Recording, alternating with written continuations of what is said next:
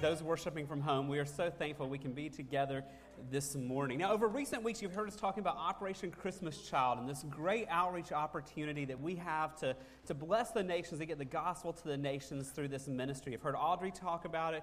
You've already heard a testimony of the phone call of a lady who received a box and how it changed her life. But Liz Lee is going to come this morning. Coming up here, Liz. And Liz has a testimony of an experience she had when she got the, the publication from the Billy Graham Evangelistic Association. Coming up, Liz.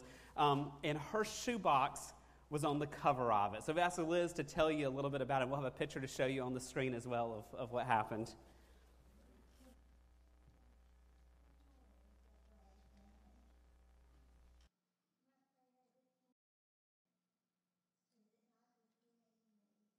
A clean heart, and let the words of my mouth and the meditations of my heart be acceptable in his sight, for he is my strength and my redeemer in Jesus' name. Jack and I have um, seven grandchildren and three great grandchildren. And we started filling boxes um, based on their agenda, uh, their uh, gender, and their age. And most every box had a bear or a stuffed animal and just something that would um, be appropriate for any age group. And we had a shirt. We would always put a t shirt of some kind in it. And those basic items were in there. And then at the different times during the year, I would shop for things to go in it and made it kind of an ongoing um, project for the year. One day in my quiet time, I was just, um, my thoughts turned to that box and just thinking about the kids that would be receiving them and just the joy and the excitement they would have. And I was trying to put a personal um, touch and um, a face with it. And I thought, wouldn't it be wonderful to um, see a child or to know where that box went? Then, some months later, I got a Samaritan's Purse um, magazine, and I started to read it.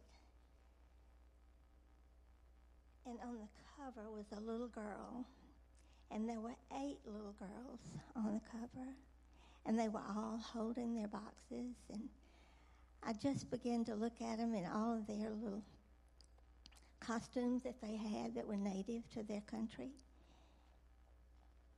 But something, and I noticed a box. There was only one box open, and I looked at the re- the wrapping and the little bear. But the one thing that caught my eye more than anything was the tennis ball in the corner. You see, at the last minute, I decided I would take something to kind of fill the box all the way up. And I had tennis balls, and I wrote on the tennis ball, Jesus loves you, and I put it in the box. I thought that day, seeing my granddaughter's box was an affirmation that God would honor the desire of your heart if your desire was in keeping to glorify Him. And that was the thing that just brought tears to my eyes because I thought I had so many times during the year, I would think about each one of the little kids that might be that I was preparing that box for. So I would encourage you to go on the Samaritan's Purse website and watch and be blessed by the testimonies of people that have received the boxes and that have participated in it. And this is my prayer. It says, Delight yourself in the Lord, and he will give you the desire of your heart. Commit your way to the Lord. Trust also in him, and he will do it. And in Psalms 37 23, it says, The steps of a man are established by the Lord, and he delights in his way. When he falls, he shall not be hurled headward, because the Lord is the one who holds his hand. I have been young, and now I am old, yet I have not seen the righteous forsaken, nor his descendants begging bread. Thank you.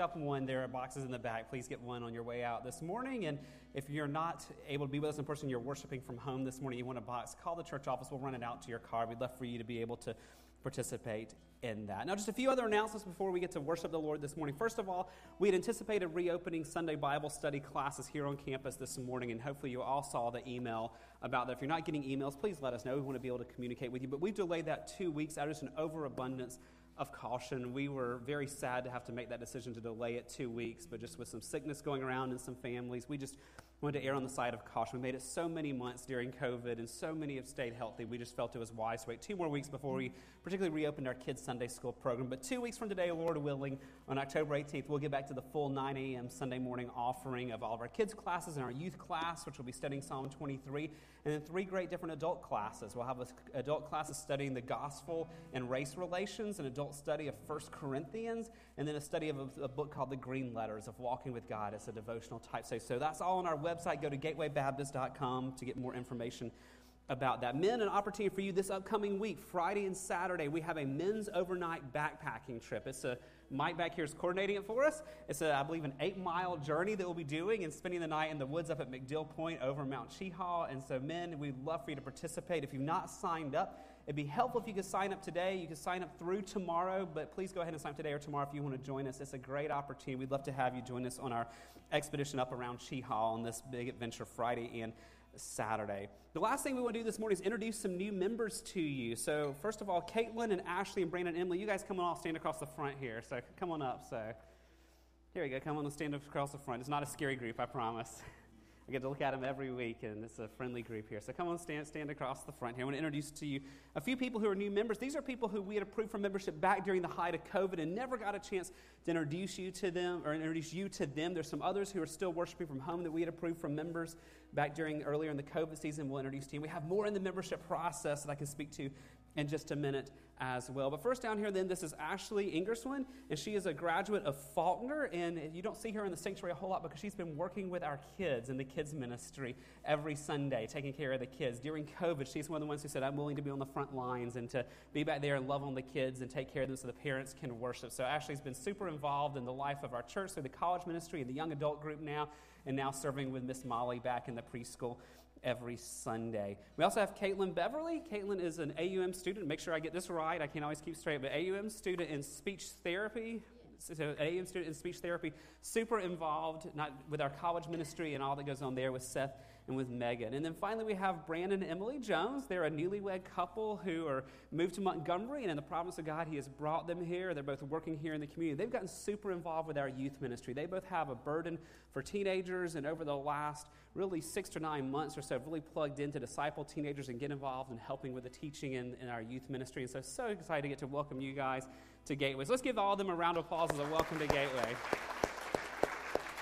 Thanks, guys. Y'all can return to your seat. Now, in Gateway family, I want you to reach out to them, find them after the service, say hello to them, invite them over for a meal, and just get to know them and hear their stories. And one of the things I love doing as pastor and other elders get to do as well is we get to meet with those who are prospective members to hear their testimonies. And it's so fun to hear of God's grace at work in each one of their lives. If you've been visiting Gateway and have not joined yet, we'd love to talk about membership with you and just how it's a covenant together to walk together as we serve the Lord together. We used to do these big Discover Gateway meals on Sundays after the church service. During COVID, we've not been doing that, but if you're interested, we'd love to invite you to Julia and my house, and we'd love to have you over for a meal and do what we would do in Discover Gateway in a more informal, relational way to get to know you, answer your questions about the church, and begin the membership process with you.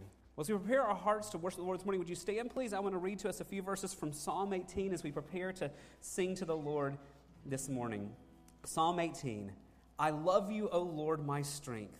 The Lord is my rock and my fortress and my deliverer, my God, my rock in whom I take refuge, my shield and the horn of my salvation, my stronghold. I call upon the Lord who is worthy to be praised, and I am saved from my enemies. Gateway family, let's sing to the Lord, our rock, our redeemer, the one who is worthy of all praise.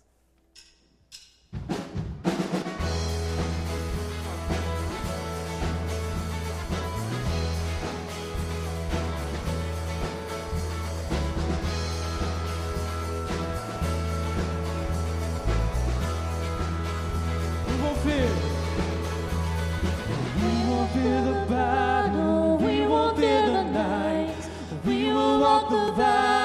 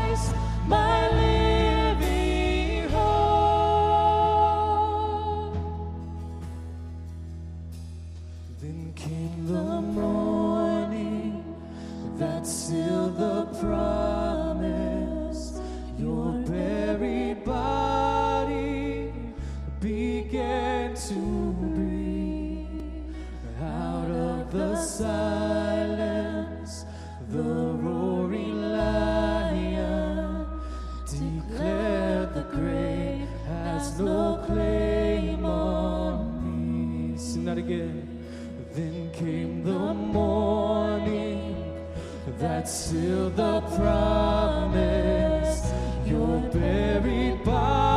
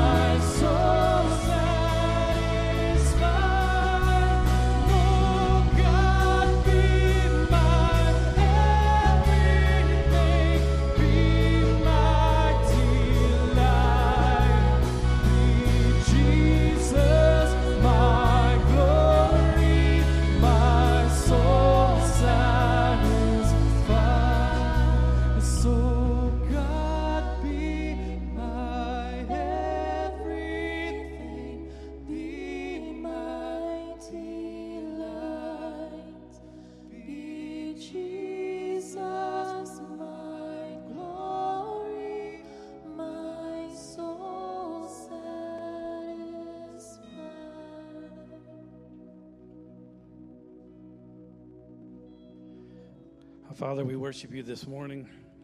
God, we thank you for this declaration that we just made. God, you are our vision, you are our wisdom, you are our true word, you're our satisfaction and our glory, Lord. We just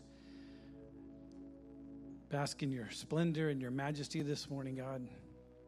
With all this going on in the world and through many eyes it seems hopeless and chaos and lack of peace and but God, you are good and faithful and just and trustworthy. God, we look to you today. As we declared earlier, God, you are our living hope. There is hope in only one person on this planet, and that's the King of Kings and Lord of Lords. It's our Savior, our Master Jesus. And we are here to worship you. We're here to honor you, to glorify you, to enjoy your presence. We thank you for being here. We thank you that we can come in with all the circumstances of life and just be in your presence and know, God, you're good and you're going to be with us every step of the way, side by side as our comforter, our strength, our strong tower to look to you for all things.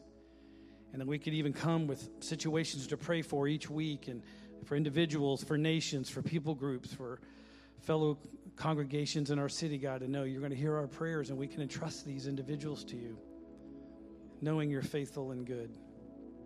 And Lord, we do this morning with many people hurting all across our city and our nation with sickness and, and health problems. God, we specifically this morning want to lift up Don and Jan Hatcher, uh, who just left a week and a half ago from our fellowship. He was a deacon. They were members here for many years. They just moved to Nebraska to be with family, and both have contracted COVID and pneumonia. God, we just cry out for your mercy. We know you are Jehovah Rapha, the Lord our healer. And we just pray, God, that you would touch them both right now as they're in the hospital in different rooms. And I don't even know if they've seen each other in a week or so, but we just pray, God, in Jesus' name, that you would bring healing to both of those. That you would cause the fluids in their lungs to dissipate, that the oxygen levels would get up, that they would provide an opportunity for them to be together and see each other. But we pray for your strength, your healing power to touch them this morning. Lord, we ask the same thing for our president and first lady and those recently in the cabinet that have contracted COVID. We pray for their healing as well.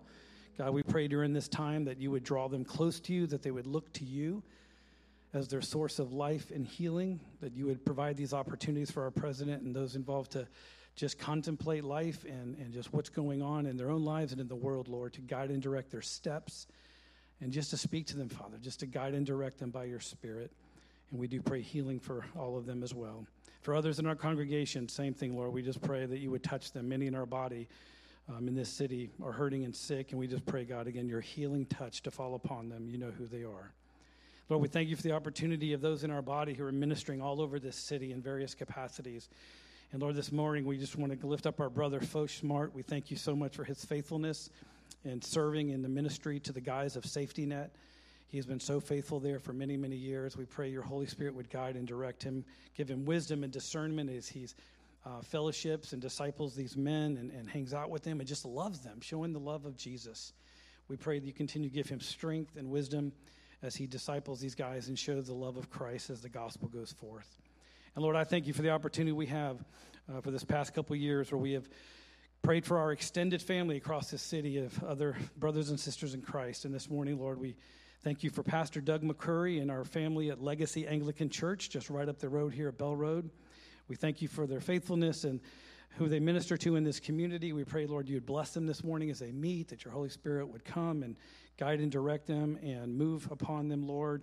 Continue to bless their fellowship as a minister in different capacities in the city. Continue to give Brother Doug wisdom and guidance as the shepherd. We just thank you for them and the relationship that we've had to partner with them for many years through the Easter sunrise service and other events. We just thank you for them, Lord. And Lord, we thank you. We can pray for our brothers and sisters across the world. And Lord, this morning we lift up Helena, our sister that we've worked with many years in India, and her leadership over the orphanage school and the women's ministry in her community. We pray your continued provision, protection over COVID and all that she has her hands in, Lord. She is uh, reaching so many with the gospel and, and discipleship, and we pray you continue, God, to guide and direct her steps, give her physical strength, emotional strength, all that she needs to minister to the community there in India. And Lord, again, we thank you that we can lift up these people groups um, by name and lift them up to you, God, and pray for these tribes and peoples that are very difficult to reach. And this morning, Lord, we lift up to the Humla Tibetan of Nepal, this Tibetan Buddhist community in the mountains northwest near China. And Lord, they're heavy into agriculture and animal trade with those across the border in China. And God, we just pray that you'd bring Christians and missionaries and Christian Nepalese to reach them, that you would strategically place this people group in hearts to go north and to reach them up in the mountains as it's very difficult to get there.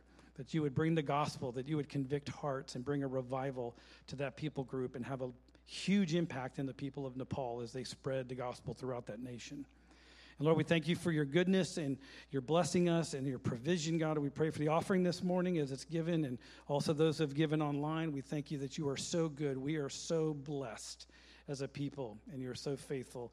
And we thank you for the opportunity to give some back for the advancement of your kingdom. And Lord, we thank you for bringing Grady and Julie and the family back from their safe trip on their vacation. We thank you for Grady as our shepherd to love us, to serve us, to protect us, to teach us, to guide and direct um, just things through your word. And we pray for you, God, this morning to fill him afresh with your spirit, that you would give him strength and just an excitement to hear and bring the word this morning. Give us eyes to see, Lord, and ears to hear. Give us this opportunity, God, to hear from you this morning as He brings your word to us. And Lord, I just want to close out this time and just reminder this morning, watching another service, just how good it is to come together in unity. And I just pray, body, that we would uh, finish the time of prayer together in unity as Jesus taught us to pray. So, together, let's say, Our Father, who art in heaven, hallowed be thy name. Thy kingdom come, thy will be done on earth as it is in heaven. Give us this day our daily bread, and forgive us our trespasses, as we forgive those who trespass against us. And lead us not to temptation, but deliver us from evil. For thine is the kingdom, and the power, and the glory forever. Amen.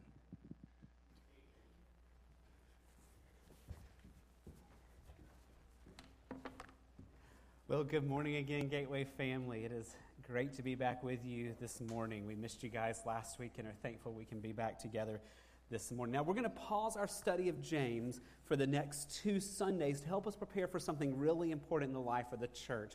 We've been in James for 30 weeks, but we're going to take a two week break, but don't worry, we're going right back to James after these two weeks are over. Now, first of all, for our members, you're aware of some of the challenges we face as a church family for the last about two and a half months. And if you're a regular visitor, attendee, and friends, you probably have picked up on some of that as well. We had the departure of two staff members. We've had the resignation of three of our lay elders from our elder team. And we just want to recognize it's been a hard season for us as a church, and it's been a painful season for many of us as well. And we grieve the brokenness that we have experienced over these last several months. Yet we trust that God brings good out of the brokenness. And we trust that God is sovereign and God is big and God can redeem even the hardships of life to bring good to each one of us. And that's what we've been seeing in our study of James, isn't it?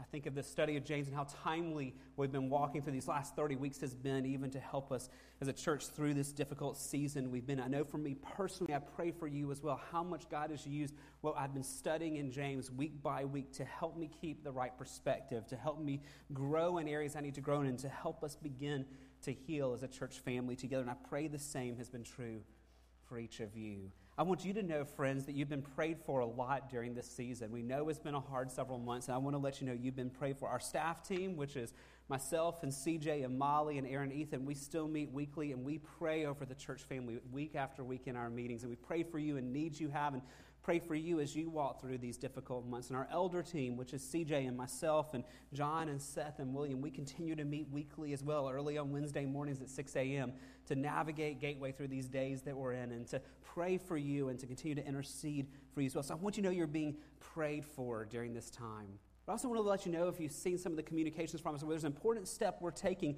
in terms of moving forward as a church this fall, and that is elder elections. Now, I want to remind us, friends, that we're a congregational church. We have a very unique, but I believe very biblical church government structure.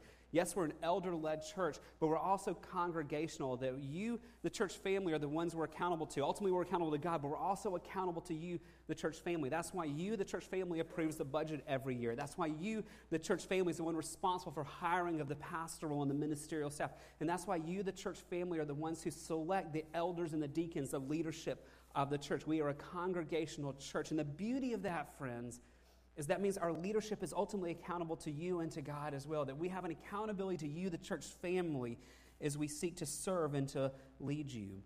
Now, per our bylaws that govern how things are done at Gateway, we were already due for elder elections this fall to see if God was raising up additional men to come alongside our current elders to help shepherd the body here at Gateway. But if you've seen our remaining lay elders, which are Seth, John, and William, in an amazing act of humility and love for you, are voluntarily stepping down at the end of this year, not because they don't want to serve, but to resubmit themselves to the process, to go back through the process so you as a church family can say, These are the men that we believe God is calling to serve as elders over, the, over Gateway Baptist Church. Again, it's an amazing act of love and humility these brothers are showing and resubmitting themselves to that process, to let you, the church family, seek God to see who God is calling to be the elders here. Now, friends, seeking God as to who are to be the elders at Gateway is a really, really, really important thing in the life of our church. And it warrants us pausing our study of James. You know, I don't pause our verse by verse study of books of the Bible very often, but it warrants us pausing James for these two weeks to go a little bit deeper into the role of elders to help prepare us as a church family of how do we, how do we select elders to help shepherd our body. Now, you may be thinking before I go on, well, what about the deacons? Because if you look in the New Testament, there's two offices in the life of the church there's elders and there's deacons, and both are equally important for a church to be healthy and function as we should. Well, our elder team, in consulting with Mike Mertz, our chairman of deacons, feel it's wise to wait on deacon elections until the first of next year. We want to be able to focus on each of these offices. They're both very important in the life of church and try to do both simultaneously if we've done in the past we think we would create extra confusion and not give the clarity we need. So we're going to pause on deacons. So in January, we're going to pause whatever we're preaching through in January, and we're going to do two weeks of what are the roles of deacons in the church and what are their qualifications, and then we'll do deacon elections. This will give us, by dividing up elder and deacon elections, it will give us focused time as a church to pray and seek the Lord and go deep in God's word to see who God is raising up to be the elders and deacons for Gateway as we continue to move forward. With that in view, then, for today and next Sunday, we're going to turn our focus to what God's Word says about elders in the life of the church. Now, next week, we'll look at the qualifications of elders.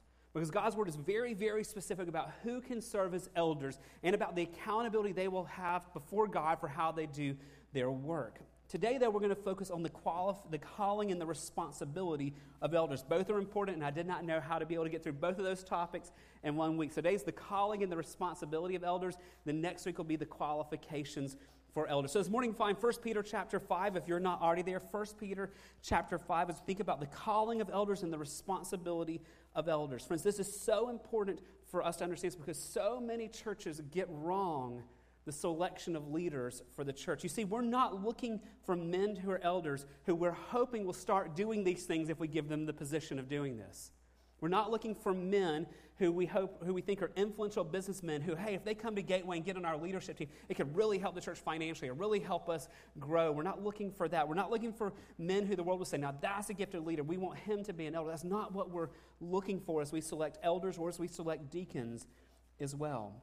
We're looking for the men God is calling to spiritually lead this church. So that raises our big question for today. What are elders called to do? What are the elders that God sets in each local church? What are they called to do? Are they decision makers? Are they an administrative board? Are they trustees? Or are they something else? So as we read our text this morning from 1 Peter chapter 5, verses 1 through 4, we should be looking for the answer to that question.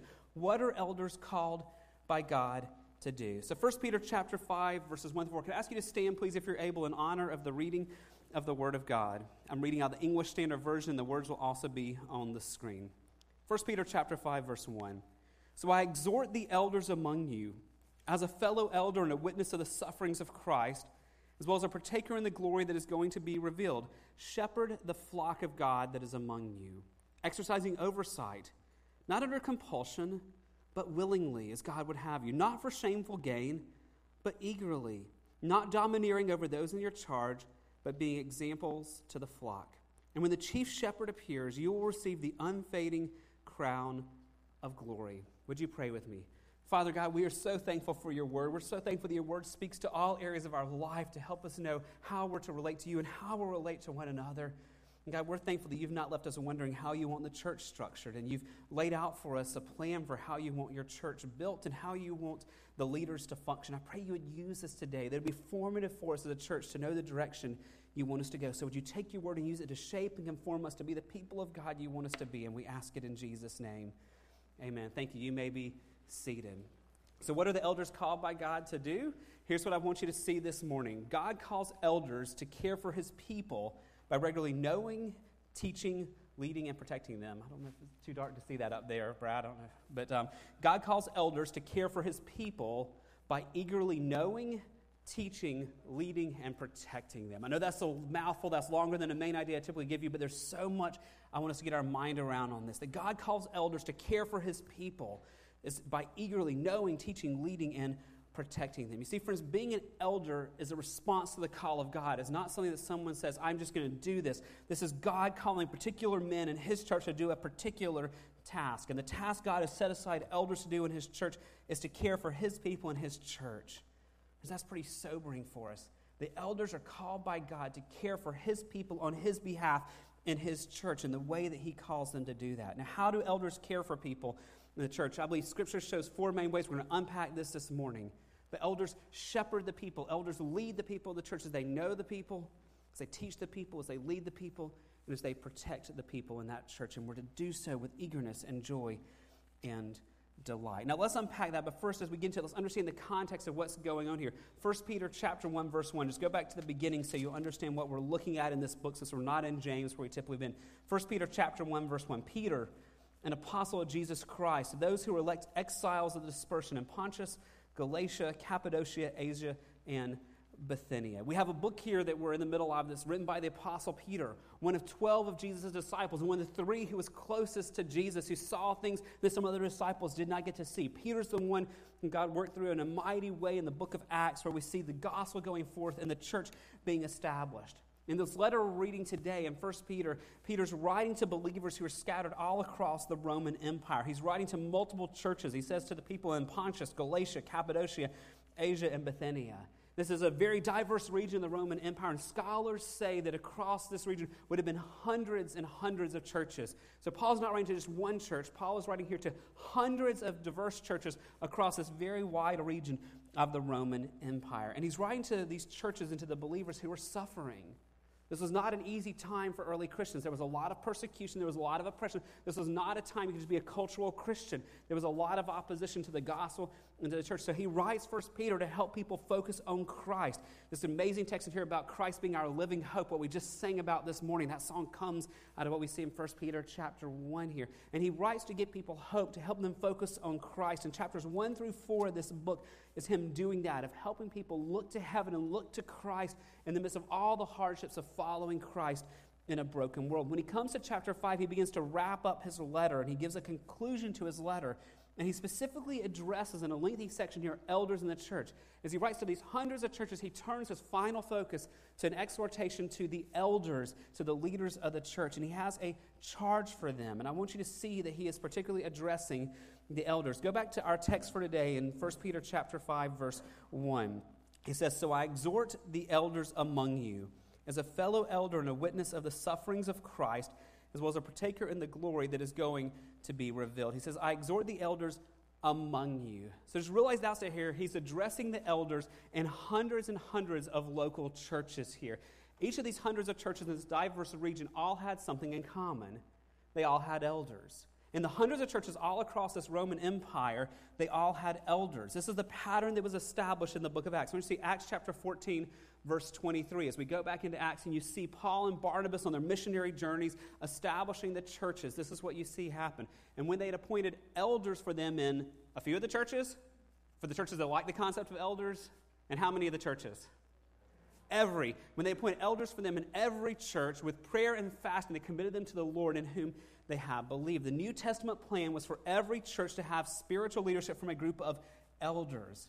I know in our context that's a little bit more rare today, but I just want you to see even in Acts that was the pattern that was established. But one thing that's really important for us in our culture today of celebrity personalities of pastors and things, in the early church, it was the churches were always led by a team of elders, by a plural group here of men. There's no concept in the New Testament of a CEO, senior pastor running a church. There's no concept in the New Testament of a celebrity pastor that the whole church is built around. The New Testament concept is a team of brothers working together to shepherd the church together as elders. And notice how Paul ex- writes to these elders in these hundreds of churches. He says, I exhort the elders among you. Friends, exhort is a strong word. He is appealing to them, he is pleading with them to listen because he has a very serious charge to give to these elder teams, these hundreds of churches across the Roman Empire, and the elder teams of today as well. Why would Paul give such a strong exhortation? Why would he give such a strong warning here?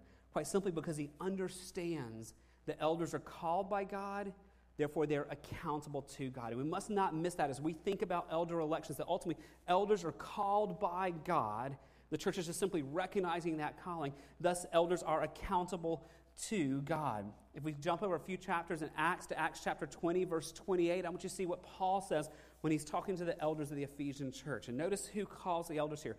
Pay careful attention to yourselves and to all the flock in which the Holy Spirit has made you overseers. Now, in the New Testament, elders, overseers, pastors are all synonyms. All three of those words get used interchangeably just to describe different functions.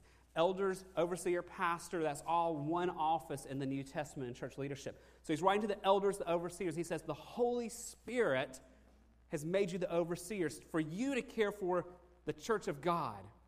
Gateway does not belong to the elders, Gateway belongs to God. These hundreds of churches in the New Testament do not belong to those elder teams. They belong to God. This is the church of God, which God Himself obtained with His own blood. Christ died, Christ shed His blood to purchase a church for Himself. And in His sovereign plan, He has chosen to have the Holy Spirit call out particular groups of men in each local church to oversee the church on His behalf. Friends, that is a very sobering realization that God appoints the elders, that the Holy Spirit calls forth the elders to do His work on His behalf for His people that He loves. We get a glimpse of that here in 1 Peter chapter 5. Go back to verse 4 that we looked at this morning, we see that ultimately we're accountable to God. Verse 4 And when the chief shepherd appears, you will receive the unfading crown of glory. That God is the chief shepherd. And I love it when CJ prays and talks about elders at the gateway. He talks about we're the under shepherds of the church. That Christ is the chief shepherd. He is the one who is over us. The church belongs to him, not to us. And so the chief shepherd then calls out leaders who he then says, Go do what I've told you to do to care for my people who I love and I've redeemed in my blood on my behalf. And you see here in verse 4 when elders do that according to God's plan, there's great reward. Look at verse 4 again, this last phrase. And when the chief shepherd appears, you, again, he's writing to the elders here in these churches, you will receive the unfading crown of glory. Now remember, he's writing to people who are dealing with opposition and persecution and suffering. He's reminding these elders who are getting the brunt of it in these churches that if you will endure, but not just endure, if you will endure with joy and do what Christ has called you, there is great reward in this persecuted church. But in reminding them this, the flip side is also true. If there's great reward for elders who elder well, there's also great judgment when elders fail to do what God has called them to do. The context is really important here for us. If you go back up three verses to right before our text today, go back up to chapter 4, verse 17, and see what Peter says right before he gives the exhortation to the elders. He says, For it's time for judgment to begin with all those wicked pagans out there in the world. Nope. T- judgment begins where? At the what? At the household of God. And he begins that judgment with the elders of a local church, that it begins with the household of God. And so read that together in light of how he puts this together. Verse 17, for it is time for judgment to begin at the household of God. Verse 1, so I exhort the elders among you. Do you see what he's doing here? He understands there's great reward for elders shepherd well, but he also realizes that judgment comes, that God will do what he wants to do in the life of his church. And so he begins judgment with the church and with its elder team. So that raises the big question for the morning for us. What are elders called by God to do in each church? And what are they accountable to God for doing in each church? We'll go back to verse 2 of our text this morning, 1 Peter 5. In verse 2, he says, I exhort the elders among you, here it is, shepherd the flock of God that is among you. If you want one word that describes the command that God lays out to the elder team of Gateway and to the elder teams of all the churches today, it's this you're to shepherd the flock, the sheep, the church. Now, this may be harder imagery for us because I don't know if anyone at Gateway who's a member and attendee of Gateway who's a shepherd or who works on a sheep farm. You may know someone who works on a sheep farm. I don't, and my hunch is none of us are really close friends with any sheep farmers from all the conversations I've had with you. So when we hear imagery of shepherding and sheep farming, it doesn't really resonate with us. We don't really get it. But this is Old Testament imagery that people would have gotten because all throughout the Old Testament, when people heard shepherd and sheep, they thought of God and his people. Because all throughout the Old Testament, including in the Psalms, God is the chief shepherd and he shepherds his people. He cares for his people. And Peter here does the same thing that Paul does elsewhere. And they take the image of God being the shepherd and shepherding the people, the sheep, and he applies it to the elder teams. The elder teams of churches are to shepherd people on God's behalf. They are to care for people in the same way God does. Friends, that is huge. The pattern for leadership in the church is imitating how God cares for his people. It is doing what God would do for his people on God's behalf on this. Elders are to follow the pattern of God in caring for his people. Now, how did we do that? Again, the Old Testament imagery is of shepherding, but again, we don't haven't spent much time on sheep farms. So, how do elders shepherd? How does God care for his sheep? Well, there's four ways I want to suggest the elders shepherd a congregation, care for God's people in these ways, and there's simply these four ways. Elders care for the people by knowing the people, by teaching the people, by leading the people, and by protecting the people. By knowing, by feeding, by leading, and by protecting. Now, that's not original to me. This comes from a book called The Shepherd Leader, a guy by the name of, I always mispronounce his name, but Timothy Witmer. He wrote this book. In fact, our elder team here at Gateway read this about two and a half, three years ago as we were thinking about shepherding better the people of Gateway. But he's the one who breaks down shepherding into knowing, feeding, leading, protecting. I just found it so helpful because it took this nebulous concept of shepherding and helped me get my mind around it. So, how do elders shepherd in these ways? Well, before we dig into those, let me give you one more breakdown. And this was so helpful for me and so helpful for our elder team as we think about how we shepherd here. We think about knowing, we think about teaching, when you think about leading and protecting, there's two aspects to each.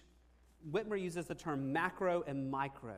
There's a church wide aspect of each of these, but there's also relational one on one aspect. So, in each of these aspects of how elders shepherd a body, there's a macro component to it, a big picture component of it. How do we do this for the whole church? How do we know Olive Gateway? How do we lead Olive Gateway? How do we teach Olive Gateway? How do we protect Olive Gateway? But there's also the micro level, the relational one on one. How do we make sure every single member of this church, one on one, is known by an elder? How do we make sure every church member is being taught one on one, that every church member is being led one on one, is being protected one on one? So, see, think about the, a shepherd caring for a sheep, there's a big picture of how we do this for all the sheep, but there's also a micro level, relational level. How do we do this one on one? And friends, depending on people's personality, depending on the culture of a church, some churches do better on the macro scale, some churches do better on the micro scale, but God's holding us accountable for doing both. And so let's see that as we dig in this, because both of these are part of the calling of elders, and we must understand this as we seek to identify the men God is calling to be elders at Gateway. So, first of all, how do, how do the elders care for the body? First of all, they know the sheep, they know the people of the church. God calls elders to know the sheep under his care. Friends, there's nowhere in Scripture we have a concept of a distant elder team who sits in a room and makes decisions and is not involved in the life of the people. Elders are not an administrative board, they're not a trustee group. Elders are to be shepherds who are among the sheep and they know the sheep. Just as God, the chief shepherd, is always with us, God calls his under shepherds to be with the people, to share their lives with the sheep. Go back to verse 2 of our text this morning, 1 Peter 5 2. Shepherd the flock of God, that is, what's the next word? Among you. Notice the description here. The elders are assumed to be among the people. It's not shepherd the flock of God that you see 30 minutes a week and you sit in a distant room and make decisions for them. No, shepherd the flock that you are among, that is among you on this. It's assumed that they are to be in community together. So, how do elders know the sheep? How do they live among you? Two levels, again, macro and micro. On the macro level, elders gov- oversee the membership of the church. They know who's part of a local church family. That's why we do membership here, not because we want to keep extra paperwork or however else, but we do membership because we want to know who wants to be shepherded, who wants to be part of this flock, who we are accountable to God to care for. That's why we have membership at Gateway. That's why when you want to join here, like the four you saw standing up here this morning, and you'll see some more families next week, Lord willing, as well, who've gone through this. That's why we require you to sit down one on one with an elder and share your testimony, share your story of God's grace. We want to know who's part of the flock so we know who to care for. But we can't stop on the macro level. We must go to the micro level. That shepherds who do what God's telling them to get among the sheep, they live their lives among the people. I love the model of the Apostle Paul, 1 Thessalonians chapter 2, verse 8. This is a great verse to think about, and not just for the elders, but for all of us to pray that God would make our lives like this. Paul says to people in Thessalonica, so being affectionately desirous of you, we are ready to share with you not only the gospel of God, but also our own selves, because you become very dear to us. It's what a model for all of us, but this is the expectation for elders in the New Testament. They are to so love the people, not just know, here's our current membership roster of the church, but to so love the people and know the people. They want to share not only the gospel and teaching, but they want to share their lives among the people. That's why our goal, our desire here is for everyone to know an elder on a personal level and closely so that someone on our elder team knows your story, knows your family, knows your needs, knows your desires, knows your dreams, knows your struggles, knows how to pray for you, knows your spiritual walk. God calls the elders to care for his people, and the first step in doing that is knowing the people on a macro level of who is in the congregation, on a micro level, one on one.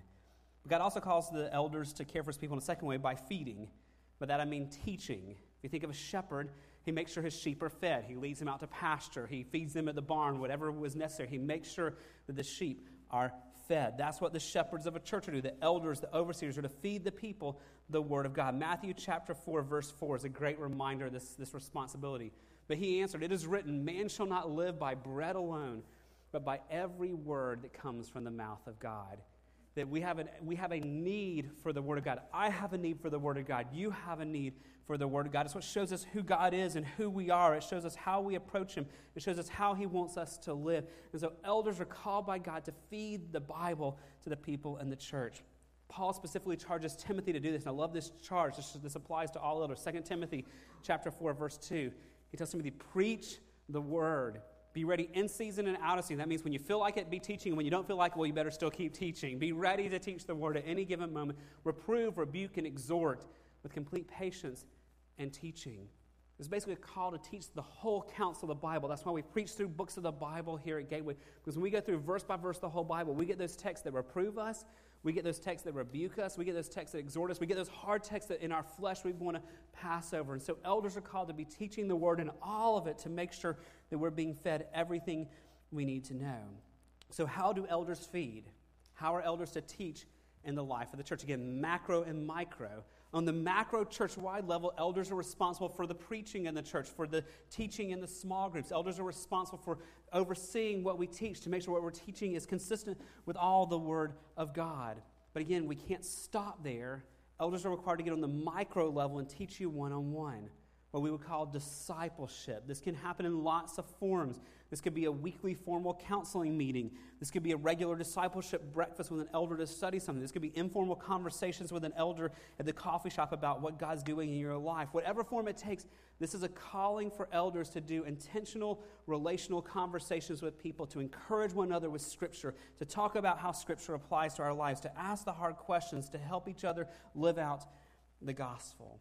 And this is so important. This is one of the qualifications we'll see next week to be an elder. In fact, Titus chapter 1, verse 9, I want you to get a glimpse of this. There's a long list of the qualifications to be an elder, but this is one of those. He must hold firm to the trustworthy word as taught, so that he may be able to give instruction in sound doctrine, also to rebuke those who contradict it. One of the qualifications for an elder is he has to be able to teach. It's such an important part of the calling. So God calls elders to care for his people and his church on his behalf by knowing the people, by living among them, and by teaching the people, by feeding the people the Word of God. Number three, God calls elders to care for his people by leading his people. By leading. Look back at verse 2 of our text this morning, 1 Peter chapter 5, verse 2. Shepherd the flock of God that is among you. Notice this phrase, exercising oversight. The elders are overseers. They're to exercise oversight. They're to help lead the people of the church. Now, what does that practically mean? Well, again, let's break it down to macro and micro. On the macro level, elders lead the church by helping the church govern what our beliefs are, by working through the theology of the church, our vision, even working through policies. That's why elder meetings have discussions about what we believe and what we should teach or what we should not teach or what curriculums to use with things. That's why elder meetings involve how we take care of keeping kids safe on this campus. That's why elder meetings involve how we grow in global missions involvement to reach the nations. Those are all things elders do on the macro level to lead the church to be the what the church is supposed to be. But again, we can't stop there. Elders are called by God to do that on the micro level, the relational level as well. Look at verse 3 this morning as he's talking about the attitude of elders. He says, not domineering over those in your charge, but being what? What's the next word? Being examples. Okay, to be an example means you need to be among the people, right? So, flowing out of knowing the people and being among the people is this call to leading people on a relational level by being examples to them, to get in their lives and help one another pursue God more and grow in Christ's likeness and walk daily with God and learn how to handle the problems in life and even to get one on one with you to help you learn your spiritual gifts so you can use those in serving. I love Ephesians chapter 4, verse 11. In Ephesians chapter 4, Paul lays out, and we saw this when we did our study of Ephesians, and he gave, God gave the apostles, he's talking about different offices here, the prophets, the evangelists, notice this, the shepherds and teachers. That's a description for pastors, overseers, elders, whatever you want to call it. That's all the synonyms for saying for the shepherd, teachers, the elders. And here's what he gave them to do, verse 12 to equip the saints for the work of ministry for building up the body of Christ. Do you see that? That the job of the elders is not to do ministry on your behalf.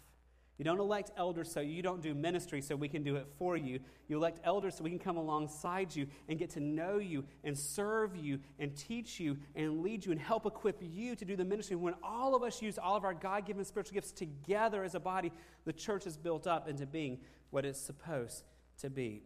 so God calls elders to care for his people and his church. And they do that by knowing the people, by teaching the people, and by leading them. And one last way, God calls the elders to protect the people.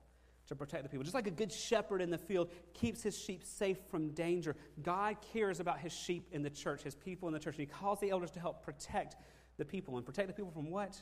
From sin, from our struggle with sin. We've seen in our study through James the last 30 weeks that walking in faith is really hard. We have several enemies that pull against us. There's a world around us that wants us to follow it. We have an enemy who's trying to tempt us, and we have our own fleshly desires that is the worst of all, that makes what's in here want what's out there. And so it can be so hard to consistently walk with God. Our sin is so deceitful, our heart is so deceitful. And so elders are called by God to help protect God's people from their sin. We get a glimpse of the, the calling to protect in Acts. In Acts chapter 20, verse 28, I read this one earlier, but I want you to see what follows from this. In Acts 20, 28, we're told, Pay careful attention to yourselves and to all the flock in which the Holy Spirit has made you overseers to care for the church of God, which he obtained with his own blood. And notice the very next verse that follows in verse 29. I know that after my departure, fierce wolves will come in among you, not sparing the flock.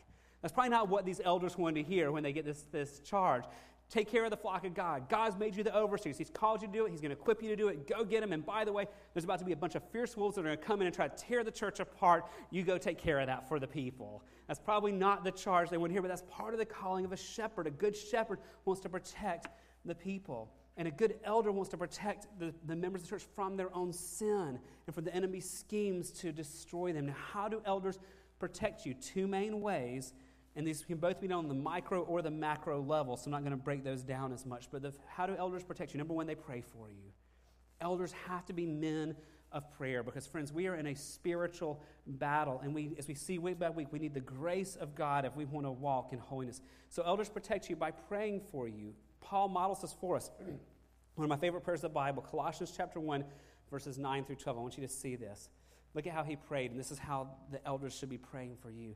And so, from the day we heard, we've not ceased to pray for you, asking that you may be filled with a knowledge of His will and all spiritual wisdom and understanding.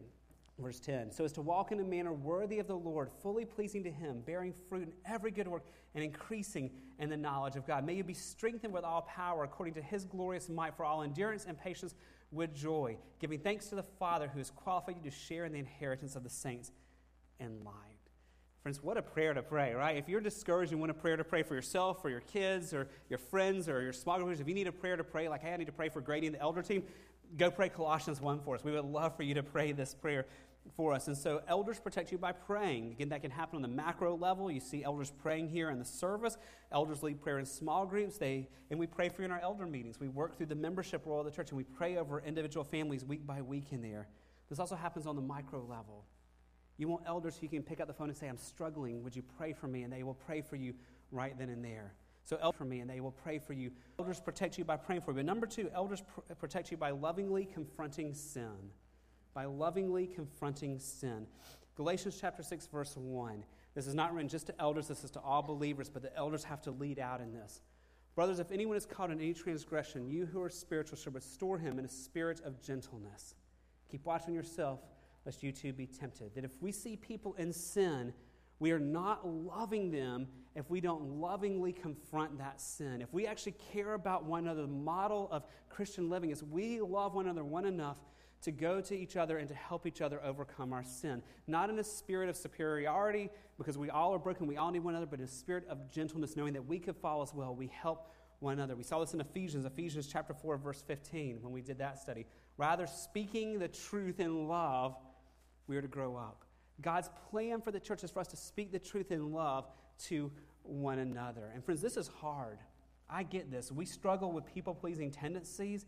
I struggle with people pleasing tendencies. And as I've reflected a lot of what's happened around here the last few months, God has really been convicting me in my own heart of how people pleasing tendencies have made me too timid sometimes to speak the truth and love to people. He's convicted me of times when I should have confronted people in their sin, and I chose not to do that because I was afraid of what they thought more than what God thought. God calls the pastors, the elders, the overseers to, uh, to not let their people pleasing pull them down, but to speak the truth in love and to lovingly confront sin and humility and in gentleness because we need one another to walk in godliness. So God calls elders to care for his church by knowing the people, by teaching the people, by leading the people and by protecting the people, both on a church wide macro level and on a relational micro level as well. And God's going to hold every elder accountable for how they've done that. But not just for how they've done that, but for the attitude they did that with. And notice the one last thing the attitude required by God here. Go back to verses 2 and 3 this morning as he talks about what we're called to do. Shepherd the flock of God that is among you, exercising oversight, not under compulsion, but willingly, as God would have you, not for shameful gain but eagerly, not domineering over those in your charge, but being examples to the flock. So, how are elders to do these tasks we've just laid out? Well, he gives three negatives to tell us what they're not to be. We're not to do it under compulsion. That means no elder should be serving begrudgingly, or because their spouse wants them to do it, or because, well, the church elected me, I have to do it. This should be a calling by God that they find joy in doing. He says, not for personal gain. Elders aren't to use their position in the church for any selfish reason. Not domineering. Elders should never be bullies, should never be domineering over people. Instead, he tells us what the attitude of the elder team should be. We should do this willingly, eagerly, and as examples. and by the grace of God that is possible for us. When God calls men to serve as elders of the church, He calls them to do these tasks, but He calls them to do this task with eagerness and with joy. God calls elders to care for His people by eagerly, with joy, knowing, teaching, leading, and protecting them. So, Paul gave an exhortation here in 1 Peter 5 to hundreds of churches, but what about us? I want to give us a charge this morning. I want to give us an exhortation, if you will, right now as Gateway. And simply this, friend, that God is calling men at Gateway right now to become elders here. That God is already at work in our midst, calling certain men to become elders in this church, to care for this people in this church. You see, God is sovereign over all things, and God is sovereign over His church.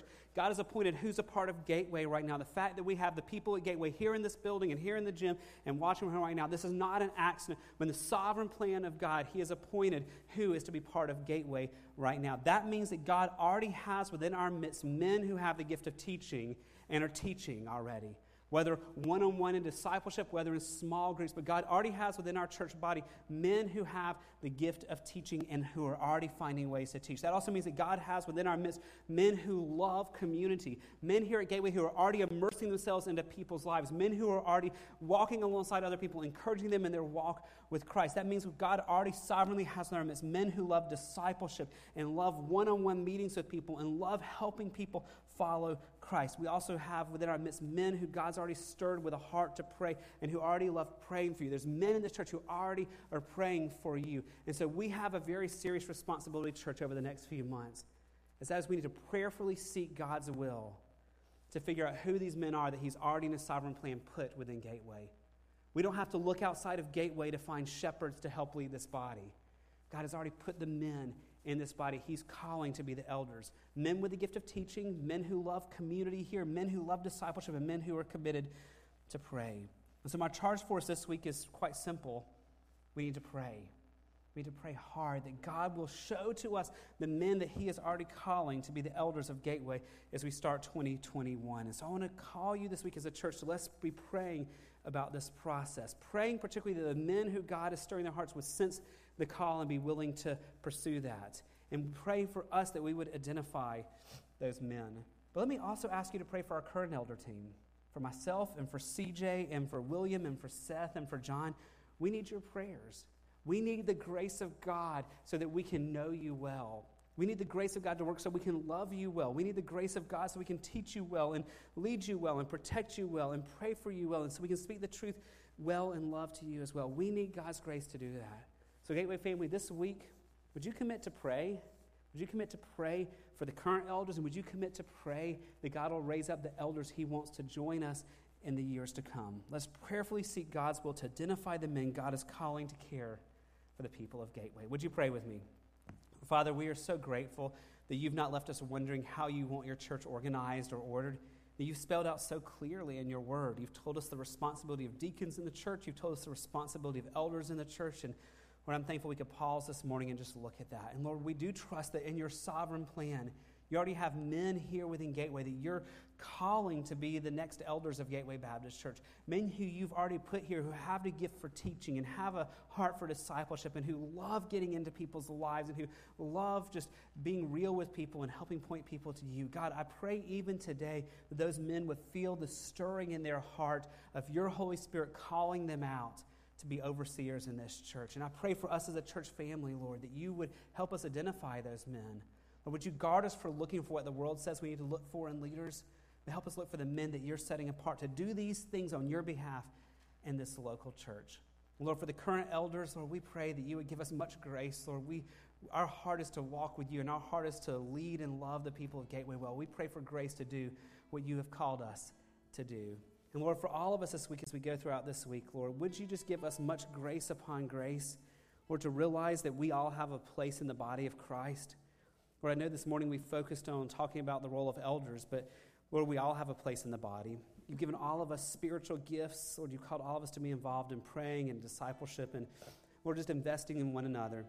And so I pray this week that we would not sit by passively waiting for someone else to do some ministry or someone else to call us, but God, you would stir our hearts to reach out to someone this week to encourage someone who needs encouraging, to reach out to someone we know is hurting. Lord, even if we see a brother of Christ struggling with a sin, that we be willing not just to pray for them, but to speak to them in love and humility and gentleness, to help them in their faith journey, just as we need people to do that for us. So, would you be working in our midst and shaping us to be the people you want us to be? And Lord, as you do that, Lord, we know that you will get all the glory and we will find the joy as you do these things. And we ask it all in Jesus' name. Amen. Would you stand as we sing our closing song this morning?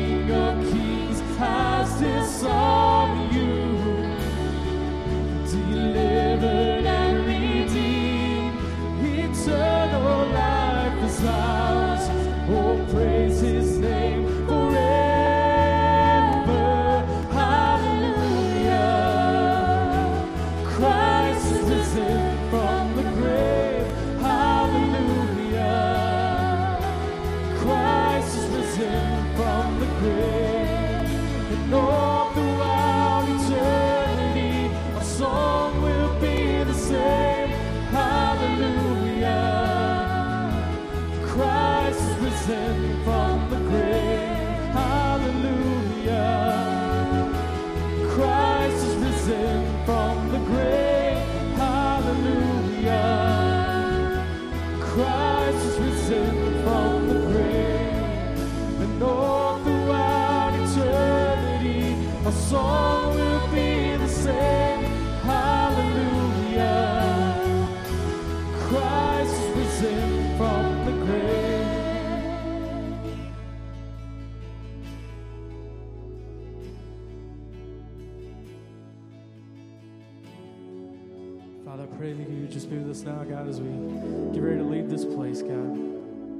I pray you just, as we enter this season, God, as we get ready to elect new elders, God, I pray that you'll put people on our hearts and on our minds that you have placed already in these positions, God, that you have in mind for these positions, God. Give us wisdom in electing these people.